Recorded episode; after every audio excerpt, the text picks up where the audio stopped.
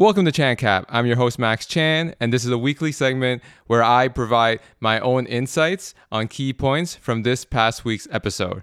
And this past week's episode, we discuss on how to become the boss, going from an individual contributor into a management role with Ilona Polinovsky.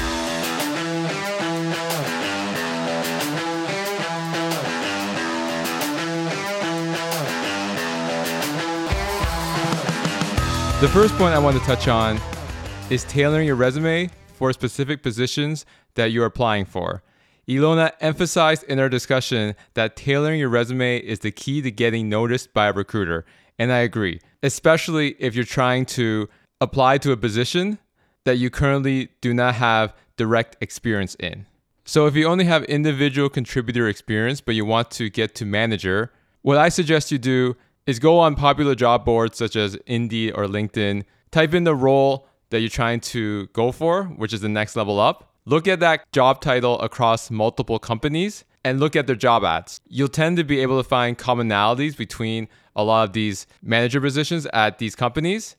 And then at that point, you have a foundation, you have a direction in order to tailor your resume effectively for that position. Now, I don't expect you to deeply tailor each resume for each application because that's too time consuming, especially when you apply online and you're competing with hundreds of applicants. So, what I usually tell my clients to do is tailor your resume for a specific type of position and then have an executive summary at the top and then tailor that for specific companies. The executive summary is an overarching view of your experience, which should run no more than four to five sentences. It should not take you no more than 10 to 15 minutes tailoring the executive summary based off the job ad that you're applying for. The second point I want to make is that it doesn't matter how good the interview went or how far you are along in the interview process. If you don't have a formal job offer from the company, you have to keep applying. Ilona is a perfect example of this. She had four rounds at her target company, and then there was a long pause for two and a half weeks. So she assumed that it was a no for her, so she still continued to apply. And what happened was that she ended up getting two job offers one from her target company and one from another company that she was also interested in. So, again, don't rest on your laurels. It doesn't matter how good you think you performed at the interview, unless you have the job offer in hand, you do not have a job.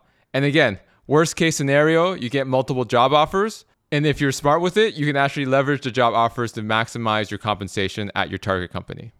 And the third and final point I want to touch on is the difference between an individual contributor, and a manager. Ilona summarized this perfectly.